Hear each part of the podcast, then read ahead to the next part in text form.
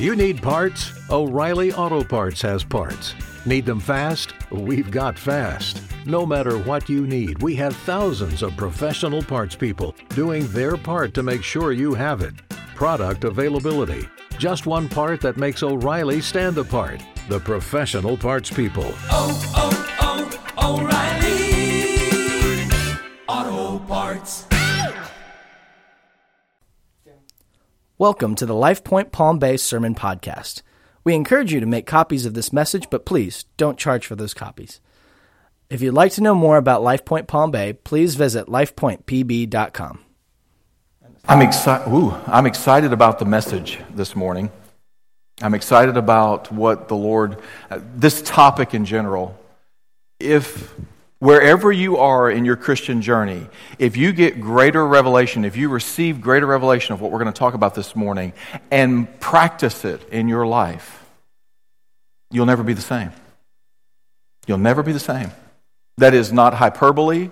I'm not exaggerating. I'm telling you for a fact, based on the authority of God's word and my own personal experience, you will not be the same. And by the way, in case you think God just does it for me because I'm the pastor, that's not true. I could have dozens of testimonies of people up here, right out of this group, who would say, Yes, I've experienced this.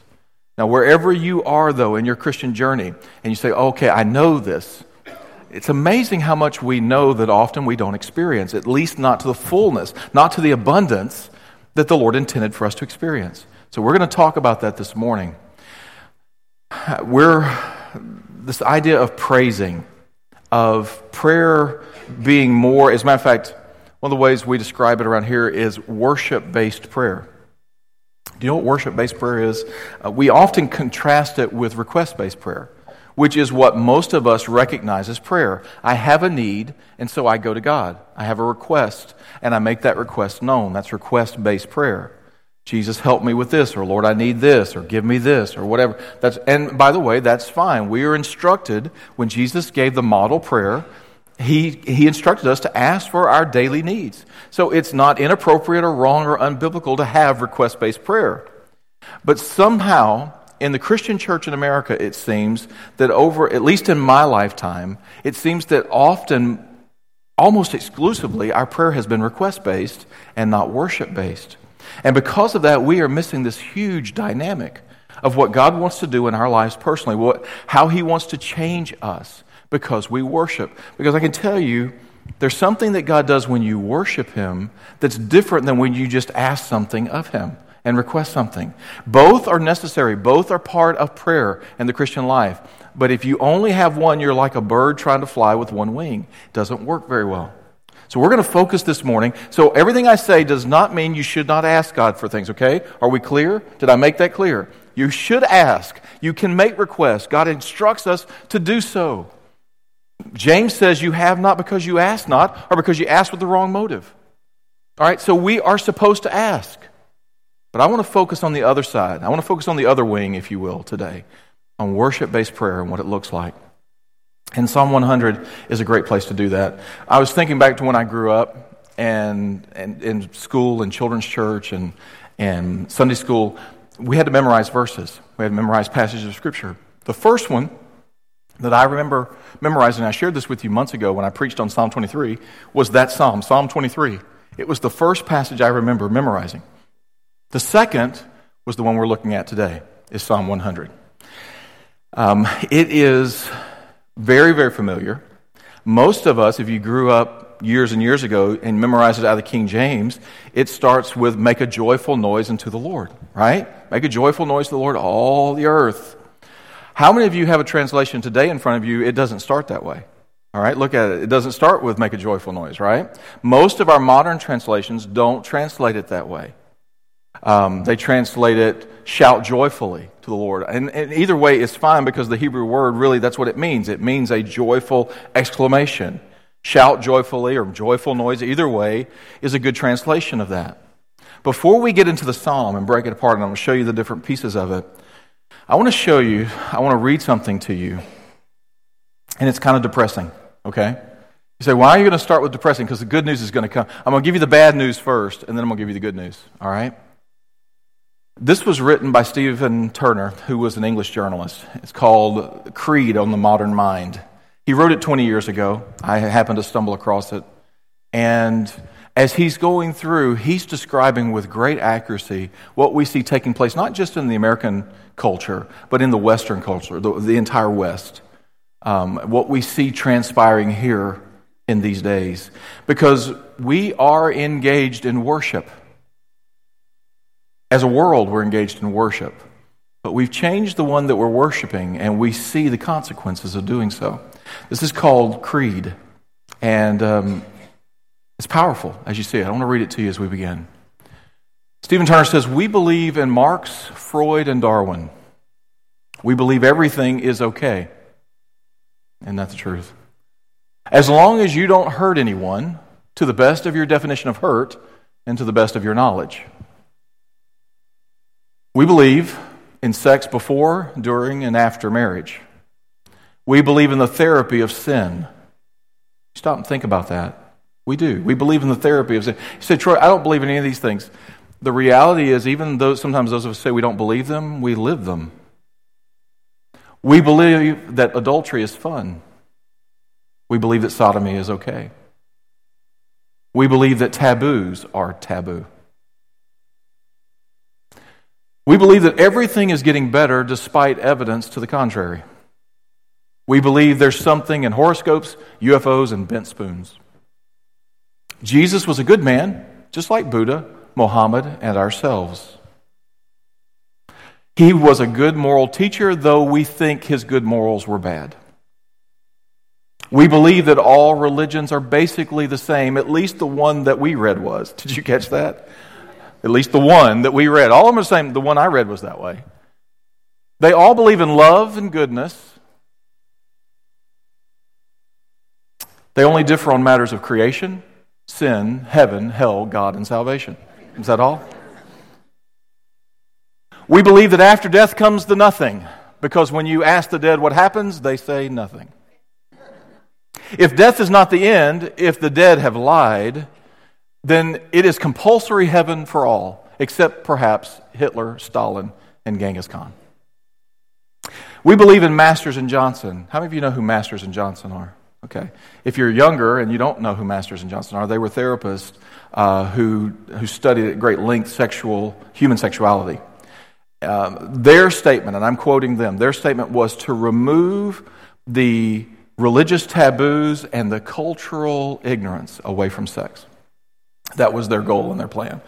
All right, so we believe in Masters and Johnson. What's selected is average. Now, you got to think through what he's saying here. This is power. What's selected is average. In other words, what I pick is average. What's average is normal. What is normal is good. What I pick is average, and average is normal, and normal is good. So basically, whatever I pick is good. I decide. We believe in total disarmament. We believe there are direct links between warfare and bloodshed. Yes, there is. All right? Americans should beat their guns into tractors, and the Russians would be sure to follow. You can tell this is 20 years old, right? Although we're kind of coming back around full circle. We believe that man is essentially good, it is only his behavior that lets him down. We believe that each man must find the truth that is right for him. Reality will adapt accordingly the universe will readjust and history will alter. There is probably not a truer statement in this creed than what he just said there. Every man finds his own truth, and then everything else has to adjust around me to line up with my new reality, what I call truth. The problem is, is the universe does not readjust for you or me. History doesn't alter. life doesn't change. The way God designed things does not change just because you and I discover our own truth. We believe that there is no absolute truth, accepting the truth that there is no absolute truth. We believe in the rejection of creeds and the flowering of individual thought. Now he ends with this. If chance be the father of all flesh, in other words, it, everything just happened, disaster is his rainbow in the sky. And when you hear, and remember, he's a journalist, so he's going to give you headlines now. And when you hear state of emergency, Sniper kills 10. Troops on rampage. Whites go looting. Bomb blast school. It is but the sound of man worshiping his Maker. It's powerful. I looked a little bit into Stephen Turner. He wrote for Rolling Stone magazine. It's like, anyway, the disconnect there. But God was doing something in Steve Turner as he's looking at this. As a matter of fact, he wrote a book about the impact of, of music and religion and how they inter, intertwine and intersect. And, but at the end of that, he says, when we see all these horrible headlines, these things that we would look at and think, this is awful, this is terrible, how can that be? I don't understand it. It is simply an indication of man worshiping his maker. In other words, in all of what he said, man has replaced God with himself, and we are worshiping ourselves, and this is the result.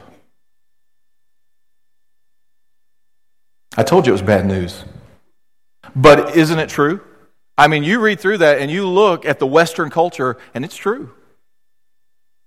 And it's moving at an ever increasing pace. The reason I started with the bad news is because it makes the good news even better.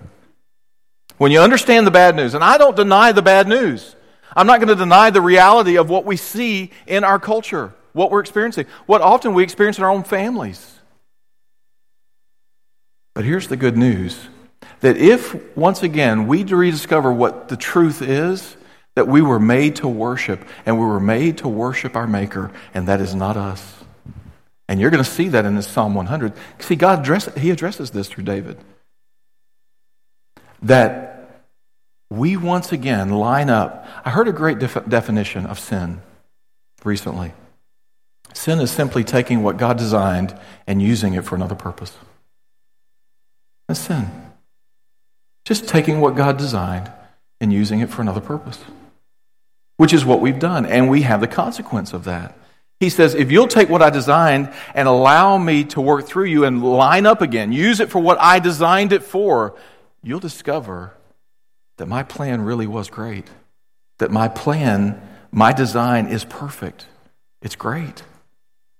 So I want us to look at that together. Look with me in Psalm 100, beginning in verse 1. Psalm 100, verse 1 says, Make a joyful noise to the Lord, or shout joyfully to the Lord all the earth, everybody, all the earth. Serve the Lord with gladness.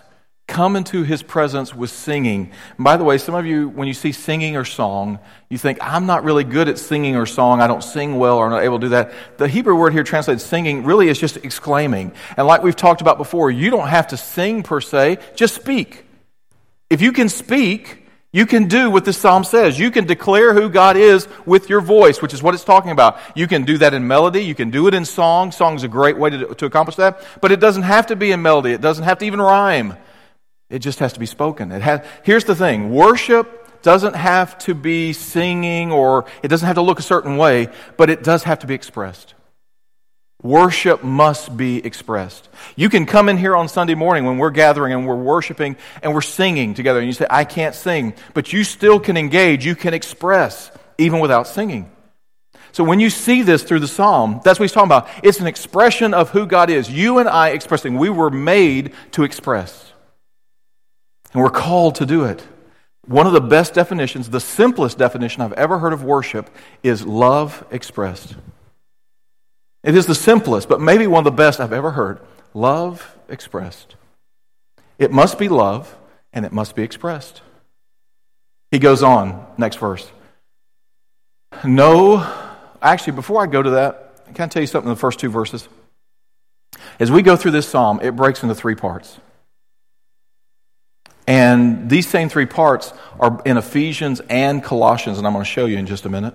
But it's really important to see this because when you understand this, it, it, will, there's something in the New Testament we're commanded to do that we often ask, how do we do that? This is going to connect with it, and you're going to see one of the ways that God designed for you and I to follow a command that we have in the New Testament. All right? The three parts that are here the first one is joy. This psalm begins with joy. You're going to see in the second part, the next two verses, you're going to see submission and then, or in the next verse, in verse 3, and then verse 4 and 5, you're going to see thankfulness, all right? Joy, submission, thankfulness. If you go to the New Testament, to Ephesians chapter 5, and it talks about being filled with the Spirit, you're going to see the same sequence. It's just the order has changed a little bit, but you're going to see these same three parts joy, thankfulness, submission. Verse 19, 519 talks about joy. 520 talks about thankfulness. And 21 through part of chapter 6 talks about submission. I want you to understand that what we're talking about here is connected with being filled with the Holy Spirit in chapter 5 of Ephesians. Okay? Colossians does the same thing in Colossians 3. You have these same three. You see joy, thankfulness, submission. Here in Psalm 100, you have joy, submission, then thankfulness. But you have the same three that are taking place, all right? And there's a connection. And I'm going to show them to you as we go through this, all right? Look at verse 3 with me. The first two verses about joy. Verse 3 Know that the Lord, He is God. It is He who made us, and we are His. The King James says, It is He who made us, and not we ourselves. We didn't make ourselves. We are not God. We are not our maker. See, this is what we were talking about at the end of that creed by Steve Turner. We are not our maker. We are his people and the sheep of his pasture. This whole verse is saying you need to understand the order here. God is creator, you are the created, and you were designed to worship him, to find joy in him, but also to submit to his design, his creation. The way he made you, and the way he made life, you submit to it. So you have joy, you have submission. Then look at the next verses with me. Verse 4 Enter his gates with thanksgiving. Here's the thankful part. And his courts with praise. Give thanks to him and bless his name. There is this thankfulness, this gratitude that's flowing over. By the way, as I shared with you a moment ago in Ephesians 5, when it talks about be filled with, don't be drunk with wine, wherein is excess or some versions say dissipation. Don't be, don't be intoxicated. Don't try to find meaning and purpose and freedom and release and whatever you're looking for in some kind of stimulant, some kind of external stimulant that's going to make you feel better. He said, do not look for it there. He says, I'm going to do something internally in you that's much more significant, that will completely change who you are. He says, don't be drunk with wine, be filled with Spirit. And then he talks about joy, and then he talks about thankfulness, and then he talks about submission. By the way, in your life and my life, when the filling of the Spirit, this ongoing work of the Spirit, when it's happening, you will see joy, you will see thankfulness, you will see submission. You and I are not capable of any of those on a regular basis in the way that He intended apart from the work of the Holy Spirit in our life. You are not capable of joy. You say, Oh, I get happy all the time. Has nothing to do. Happiness and joy are not the same thing. You and I are not capable of joy. We are not capable of thankfulness. And we are not capable. We're not capable of submission apart from the work of the Holy Spirit in us. We may do it sometimes, occasionally. It's kind of like in Steve Turner's Creed man is basically good, it's just his behavior that betrays him. See, we say, oh, yeah, I can do that. I don't really need to be filled with the Holy Spirit. I can be joyful. I can be thankful. I can be submissive. All right. Would you allow us to send a film crew with you for just one day? Just one day. And we'll all come back and look and see how you did. See, here's the, here's the tragic part of that. Even if you knew that film, have, how many of you watch reality TV shows? Whatever those reality, how many have seen reality TV shows, all right? Sometimes I'm just, I have to admit, I'm a sucker sometimes. I am fascinated by people's lives and the train wreck, usually, of life. It just, I sit there and just, I'm overwhelmed. And what really overwhelms me is they let somebody come in and film this. That's what really overwhelms me. And they know the camera's there and they still can't help themselves. But we're the same way. We'd know the camera was there and we still couldn't help ourselves. Why? Because it is the power of the Spirit in me that does this, not my flesh, not my own strength. I'm not changed by my mind, my will. I can be changed a little bit, maybe. But this is something supernatural we're talking about the power of the Spirit in me changing me. Worship this praising, having worship based prayer is directly connected to the filling of the Holy Spirit. They go together. And I never understood this as a young believer, never got it. Even as an older believer, I never got it. It took years for me to begin to see that this word, the reason worship based prayer is so important is it directly connected. The scripture says, keep on being filled with the Holy Spirit. So we say, how do we do that? Well, Luke tells us if we ask, we get. Okay, so I'm asking for the filling of the Holy Spirit. So we know that. We've done that through the years. Lord, we're asking for the Holy Spirit. Okay, I've asked. But Scripture also teaches me that I ask for something in faith and then I begin walking in faith, walking out, believing I've received what I've asked for. Scripture teaches that, right? Okay, so how do I walk in faith after I've asked the Lord to fill me with His Spirit? How do I walk that out in faith? What's a practical step then that I take to walk in faith? It is to begin to worship Him. It is to begin to have worship based prayer.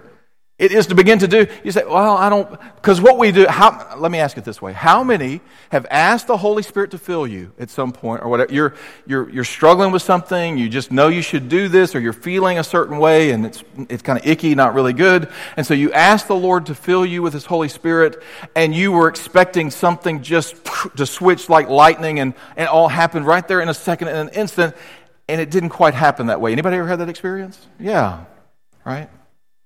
And then we hear about somebody else who prayed about being filled, and then boom, something like that really did happen to them, and we think, well, that doesn't seem fair, Lord. Why didn't they get that and I did? I want that. I'm here to tell you that all through Scripture, you're going to see that you see it in the Old Testament, you see it in the New Testament. We're going to believe God, we're going to receive by faith what He's saying. We're going to ask, receive it by faith, and then we're going to step out walking in what it is He says He's going to do. And when it comes to being filled with the Holy Spirit, one of the ways that we do that is to be able to have this worship based prayer. Several years ago, someone sent me a quote by William Temple. He was Archbishop of Canterbury. He died in 1944. But he defined worship. And he said there are five, there are five parts of our being that are engaged in true worship and they all have to be engaged. The first part, he says, is the spiritual part. There's the spiritual part, there's the mental part, there's the imaginational part. By the way, that's a word. I looked it up. Imaginational is an ad, it's an adverb. All right, um, but it's imaginational part of us. There is the emotional part, and there's the volitional part. Five parts. Volitional means will, what we want. So we have spiritual, mental, imaginational, the creative part of who we are, emotional, volitional. He said it this way, William Temple. He said that we have to have our conscience quickened by His holiness, made alive, brought to life, sensitive. Have our conscience quickened by his holiness, nourishment of mind by his truth, purifying of imagination by his beauty. I love that because we have so much that wants to corrupt our imagination in our culture. But the worship of God purifies the imagination, purifying the imagination by his beauty the opening of the heart to his love, the submission of the will to his purpose. All of these brought together, lifted up in adoration, is the greatest expression as human beings that we can have. This is worship. It's all five parts of us. It's the spiritual part, the conscience part of us. It is the mental part of us, our mind. It is our imagination and creativity. It is our heart, our feelings, our emotions and it is our will. All of it wrapped up. I was having a conversation with one of my daughters recently, and we were talking about, for some reason, my kids, I don't know if they've been watching certain movies or whatever, and people are rediscovering that there was music in the 80s. Um, have you guys noticed that? Because my kids will come and go, Dad, have you ever heard this song? And they start playing it, and they say, What's the name of that song? I said, It's Gloria. Because they just keep saying it over Gloria, Gloria. How many, how many remember? How many from the 80s you remember? All right? Um, and then Kay's like, You know the song Barracuda? Yes, I know Barracuda. All right. All, there was music in the 80s, okay? So somebody asked me, he said, do you, well, do you like them? I said, Here's the deal. As I've gotten, when I was younger, I probably did like all of those things. But as I've gotten older, I realize that they are incapable of allowing me to worship from all five of these places that we just talked about. See, it's not whether something is good or bad. We're asking the wrong question. Well, is this good music or is this bad music? Well, some of it really is bad, but in general, sometimes it's not good or bad. The wrong question is being asked Does it allow me to worship God from all five parts of my being? Some music just won't let you do that. Some music can touch your, the creative, imaginative part of you. Even some secular music can do that. It may touch your emotions in some way. It may even speak some truth to you in some ways. But it is not capable of allowing you to worship from all five parts. So, as I was sharing with my kids, I don't really feel like I have the time or the luxury for music in my life anymore that doesn't help me worship and respond to God from all five parts of who I am. Doesn't make it necessarily bad or evil or wrong. I'm not condemning you if you listen to something that's not, quote, Christian or praise and worship music. I'm just simply saying that there are types of music, they don't have the ability to cause all of my being to be in worship to all that He is. They don't allow me to do that. All of us caught up into this. Now, worship based prayer, or we're just worshiping Him. We could just call it worship. But I call it that because some of you immediately hear worship and you think singing, and I want to break that connection. Worship doesn't automatically mean singing, although singing is a big part of what we do and who we are, and that's great. But it's okay if you listen to somebody else singing. That can also be worship. You know, you're riding in your car and you're listening to the radio or the iPod or whatever, and there's worship, there's, there's praise and worship music, and your spirit is lifted, your heart is lifted. You may find yourself joining in or, or at least saying the words or your heart being lifted up because, again, it's all five parts of your being lifted up in worship to God, and it changes you. It changes the atmosphere where you are.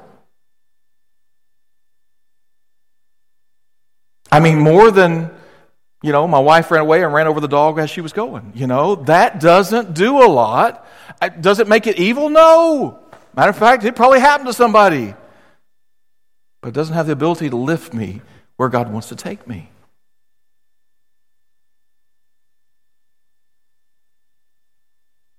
I want to make this as practical as I know how today in the time that I've got here. So I want to give you some ideas. And then I want to give you a challenge. I want to give you a part. You got a homework tonight, okay? You got homework this week with this message. You need to ask some other believers, how do they worship? How do they worship? In their data. I'm not talking about when they come and gather here. How do you worship when you're not here? How do you do that? Ask them. I'll give you some ways I do it, okay? Just to kind of spur you on. And you may already be aware of this. You may have better ways. That's the reason we ask one another and we learn from one another.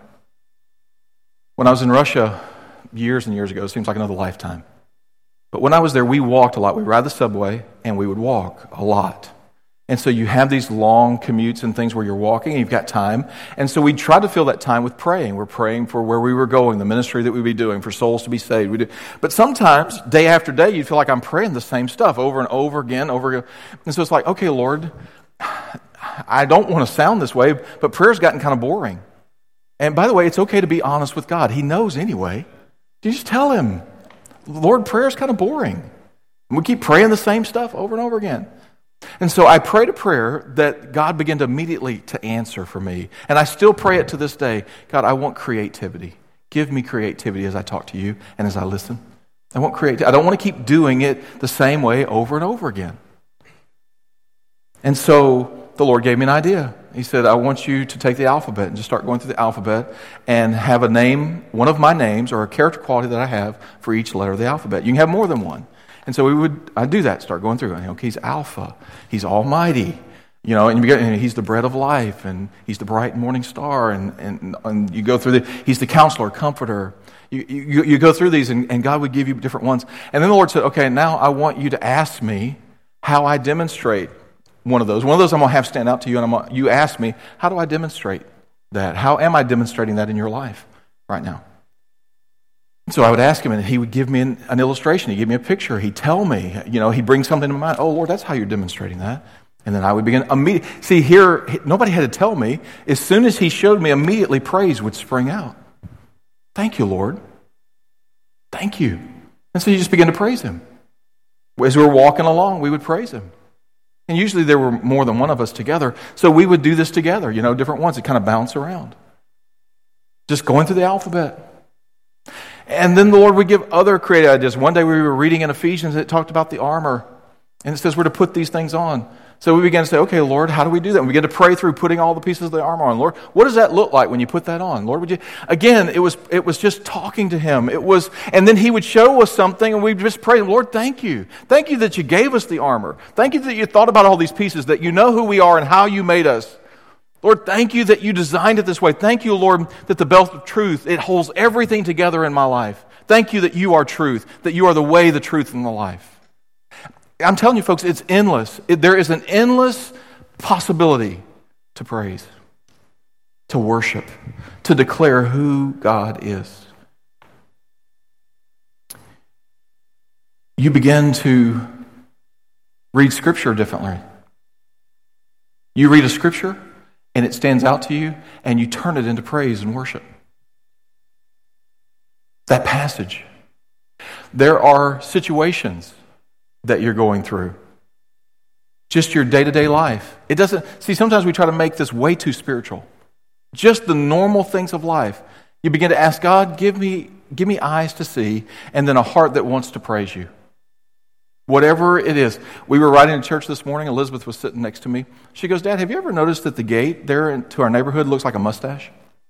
I go, No, I really never did. And I look at it and I start laughing, and, and I look at it, she's right. It looks like a mustache. And so I just thought, Lord, thank you. Thank you for creativity. Thank you that somebody designed a gate that looks like a mustache. Lord, thank you for a daughter who has eyes to see it. Lord, thank you for the smile and the laughter that you bring to my heart as we experience it together. Do you begin to see there's no limit to praise? There's no limit to worship? You say, but Troy, that all sounds good, and I do that sometimes, but a lot of times I just don't feel like it. Okay. Um, can I tell you a secret? Do it anyway.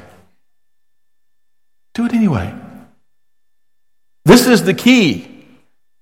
It's to worship when you don't feel like worshiping. It's to begin to walk in obedience to what the Lord has revealed before I feel like doing it. And you'll be amazed how He changes the way you feel. I've been amazed in my own life. What I didn't want to do because I didn't feel like it. Then I began to do because I knew I should do it, even though I didn't feel like doing it. And um, amazingly, I began to enjoy the thing I didn't want to do. And that happens over and over. Why? Because it's the power of the Spirit. It's you and I responding by faith and the filling, the working of the Holy Spirit. When you and I praise, when we praise, we are actively engaged by faith in the work that God promised He would do, which is continuously fill us with His Spirit, cause us to overflow. You can do it in song. And again, if you don't sing, just speak the words. That's okay. Lord, and again, you run out of ways to pray. Say, Lord, I've praised you for the same thing four days in a row. Okay? You know, I'm thankful for my family. I'm thankful for my wife, my children. I'm thankful for my job. I'm thankful for where we live. I'm thankful for, you know, I'm thankful for my salvation. I'm thankful for all those things. And we should never get over any of those things. But Lord, there's so much more to who you are and what you do. Would you give me something? Would you speak? Would you remind me of something I don't see? And you'll be amazed. You'll be amazed what he does. Do you know what the opposite of joy is? I share this with you because it helps me. How do I know I'm not being filled with the Spirit? It's not this ongoing process. I have the opposite of joy, I have the opposite of thankfulness, and I have the opposite of submission. That's how I know. You're going to know the same way. You just look at your life and say, I don't have joy, I don't have thankfulness, and I'm not submitting. You know what the opposite of joy is? I begin to think about it. Lord, what is the opposite of joy?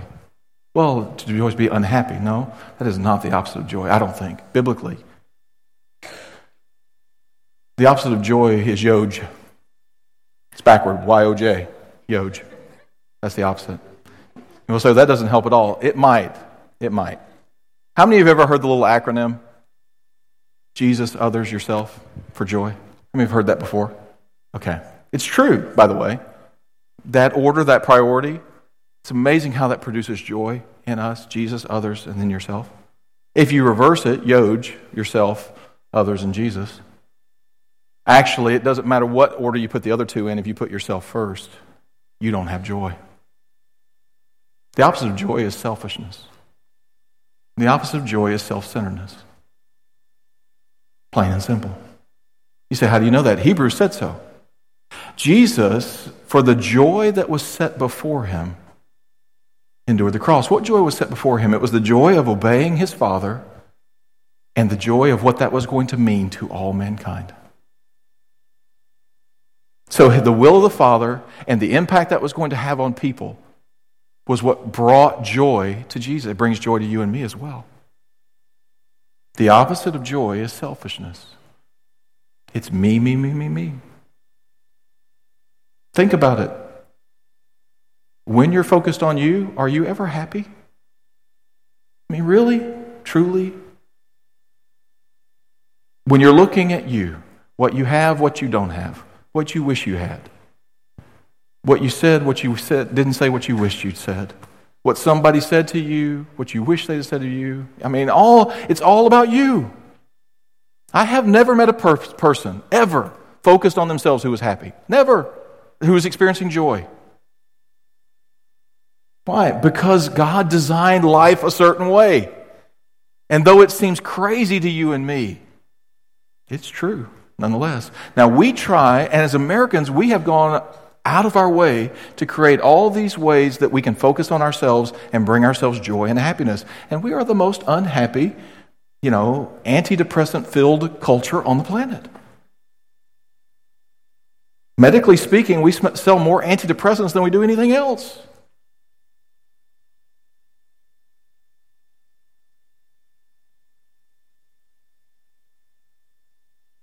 ungrateful.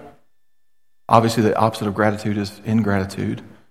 We could, let me say it a different way, though, because we use these words and they go right over us. Um, let's say uh, surly, negative, um, critical.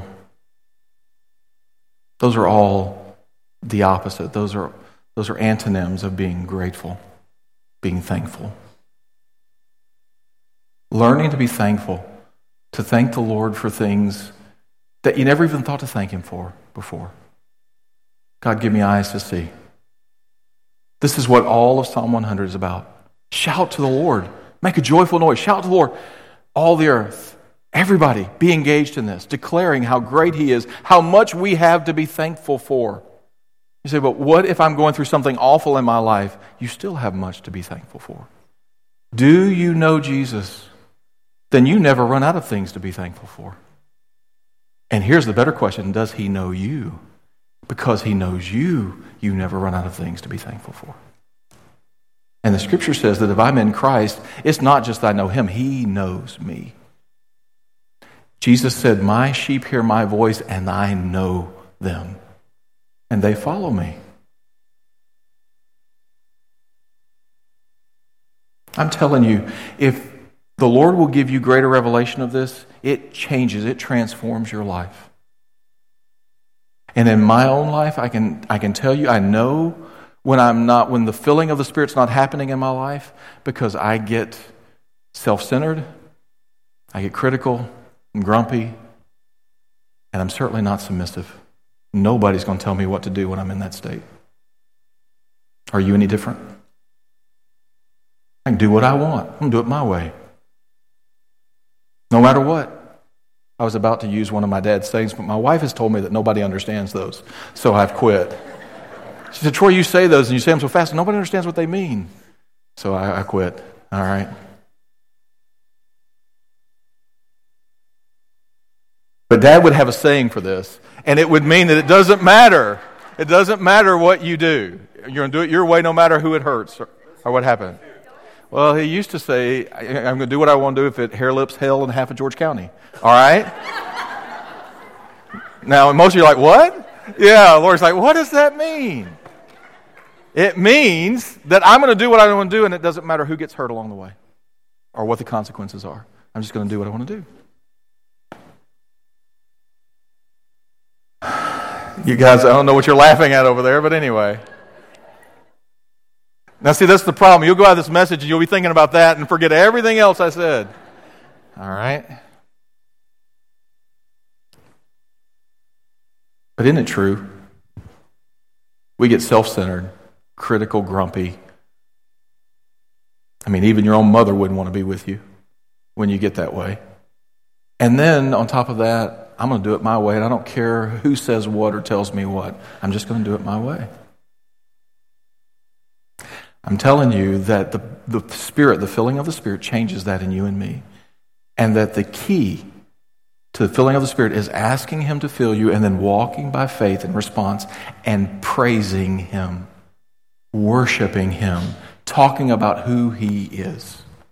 And you can do it in a million different ways. He'll give you creativity in it, but you're going to be amazed because it will change. You say, Well, Troy, isn't this, isn't this not being honest because it's not how I feel at the moment? It's not going, wait a second. No, it's not dishonesty at all to be able to express the Lord. Lord, here's how I feel right now, but I know that what you say is greater than how I feel. Don't we know that? That what he says is more important than how I feel. As a matter of fact, what he says will change the way I feel.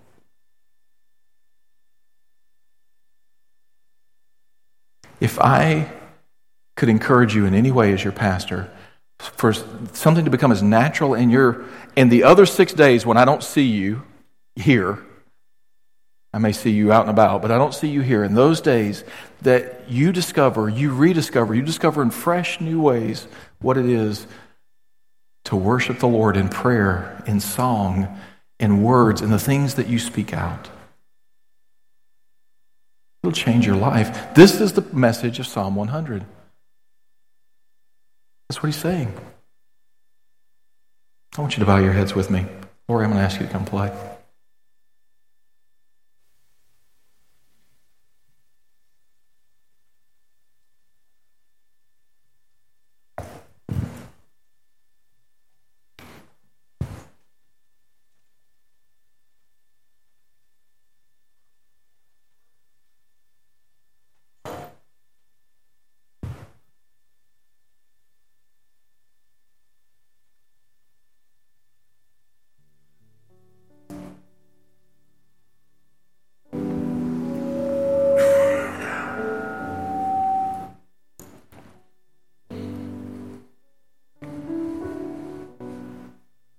The Holy Spirit saying to you?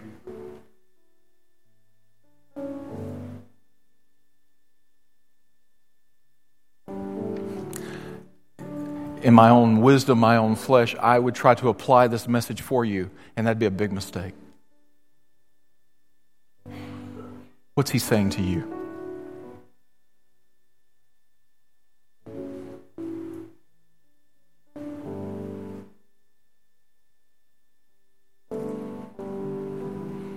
Would ask you this question Your day to day life, is it characterized by praising, worship based prayer, declaring who God is? And not just one time during the day. You say, Well, I start my day that way, Troy. Great, don't stop. Just add to.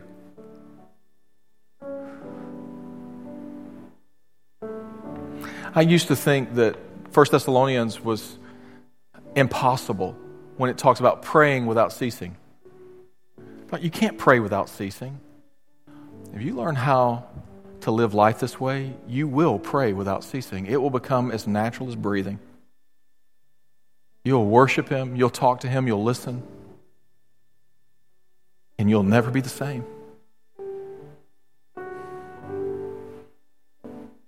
We are changed in His presence. And when I praise Him, when I acknowledge Him, I experience His presence. So do you.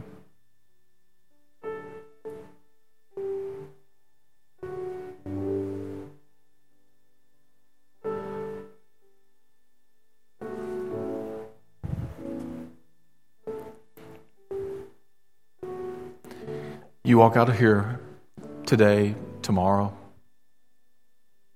You're in a situation and you want to be critical of someone, you want to speak critically and negatively of someone. What if you were to ask the Lord right now to remind you of what we're talking about here?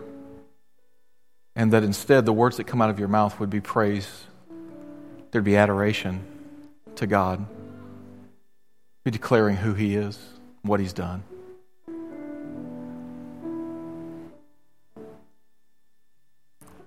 What do you think you would look like? What would your week look like if empowered by the Holy Spirit you could live that way?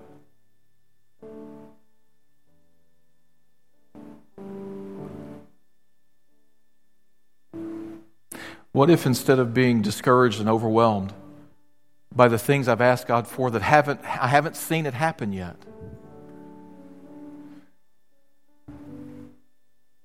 If I was prompted by the Spirit and I could thank Him for what I have seen happen.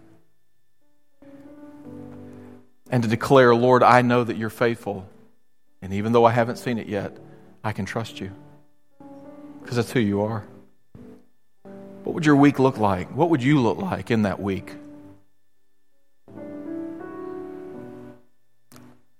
I don't believe I'm exaggerating when I say that our lives would be forever changed as we understand the revelation of what David was talking about in Psalm 100.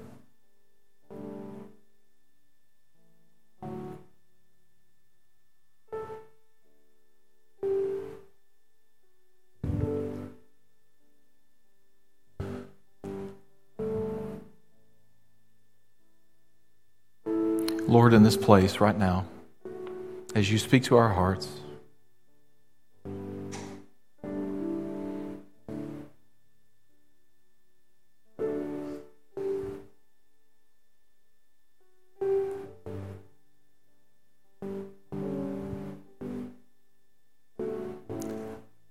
Lord, as you speak, we receive faith from you faith to believe what may even seem impossible. I know that there are those in this room and they say, Pastor, that's all fine, but you don't know my situation. You don't know what I'm walking through right now. And I don't. But Jesus, you do.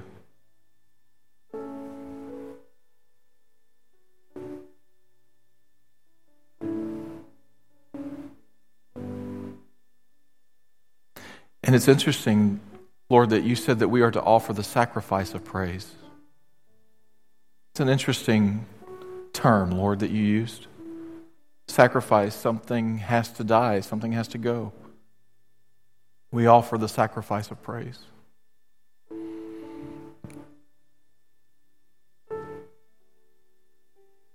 So, Lord, would you speak to each heart here?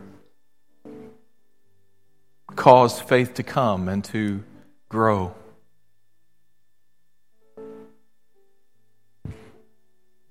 Would you, by your Spirit, fill and bring under control, under subjection, our flesh, so that we wouldn't reason away your truth?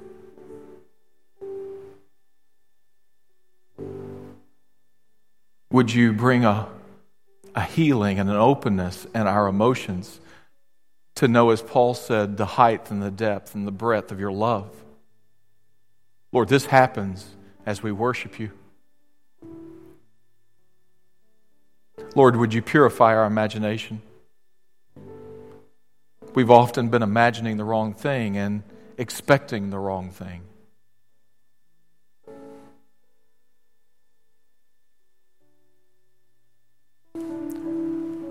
And Lord, as you do that, would you make our conscience more alert? Would you make it, would you quicken it as William Temple said, make it alive by your holiness.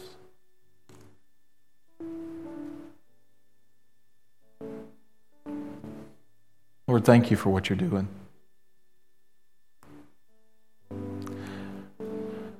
Lord, I'm trusting you this morning because, in many ways, I am completely inadequate to convey this great truth.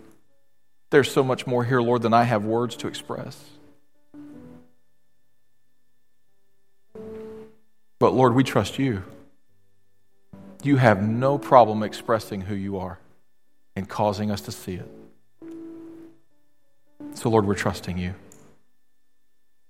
And Lord, I pray for the one here today that before even the joy and the thankfulness, they've got to start at submission.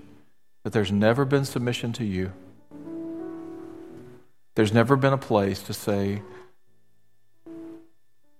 Jesus, you are my only hope. I have no other. I'm lost. I'm undone without you. Would you move by your Spirit? Call them today. Bring them to that place. Allow us, Lord, if you choose, allow us to be involved in that process, to encourage and to pray with.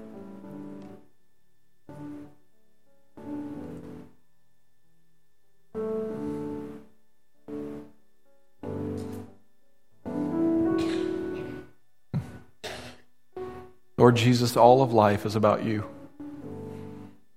Even as Lori plays that, Jesus, it is you. We, we get confused and mixed up and go off on tangents in the wrong direction, but Lord Jesus, it is you. All of life.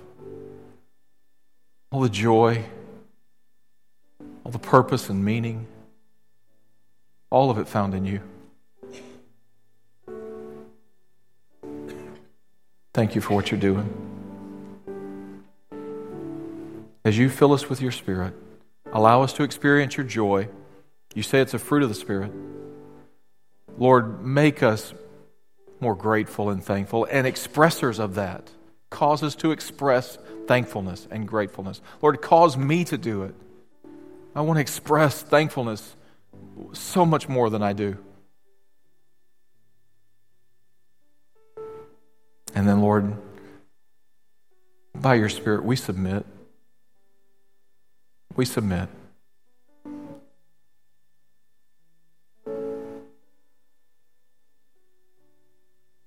I pray that as this week goes on and we talk to other believers and ask them, how do you worship during the week?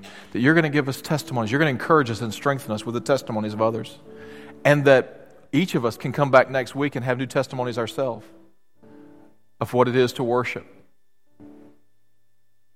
to be able to pray, and not just ask you for things, but to declare who you are and to give thanks, express our gratitude. Lord, would you do this work by your Spirit? And we pray it in Jesus' name. Amen.